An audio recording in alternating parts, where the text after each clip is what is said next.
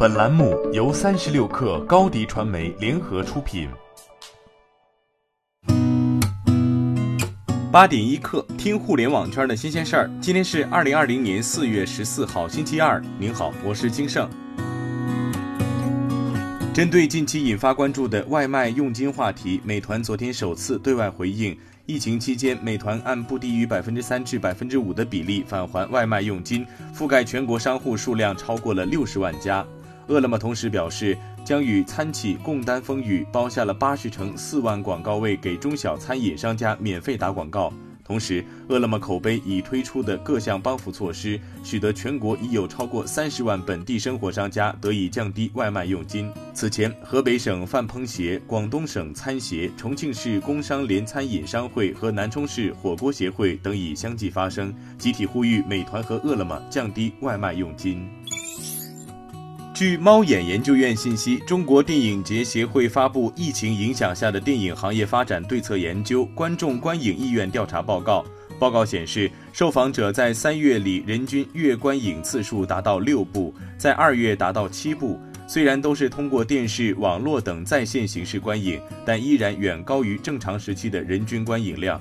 同时，有百分之七十三的受访者进行过付费观影，更多观众更希望线上单片价格控制在三到十元这一范围内。此外，有百分之七十二的观众对院线观影抱有期待。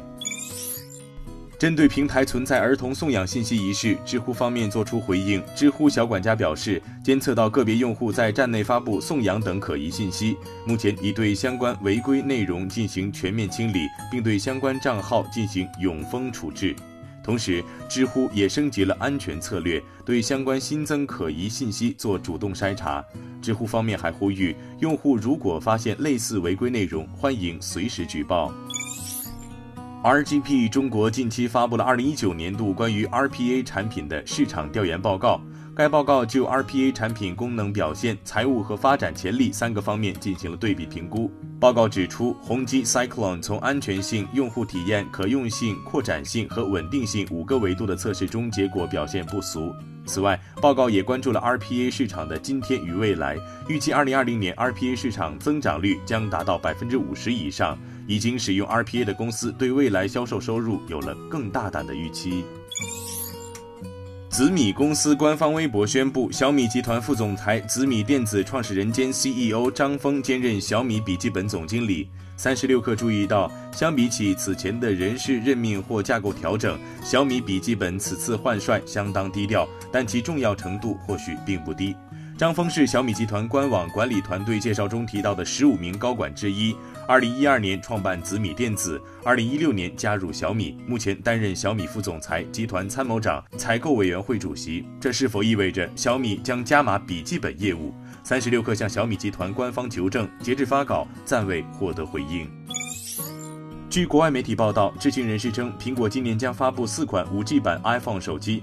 这四款新手机分别为 iPhone 十一 Pro 和十一 Pro Max 的继任产品，另外还有两款相对低端的 iPhone 十一升级产品。知情人士称，苹果还考虑在将来移除屏幕顶部的刘海设计。今年即将发布的新 iPhone 的刘海可能变小。此外，所有新 iPhone 都将对处理器进行重大升级，重点是加快 AI 和 AR 任务的运行速度。亚马逊开始暂停接收新的订单，并缩短一些全食超市的购物时间，以便在疫情期间优先处理网上购买食品的老顾客订单。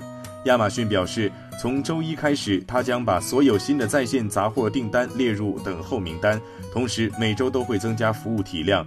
最近几周，该公司还将提供食品杂货配送服务的全食超市门店数量从之前的八十家增至一百五十多家。亚马逊计划缩短一些门店的营业时间，这样员工就能更快处理网上订单。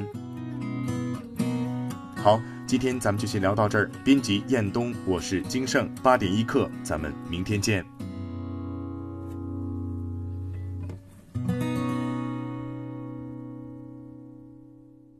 欢迎加入三十六氪官方社群，添加微信 baby 三十六氪 b a b y 三六 k r。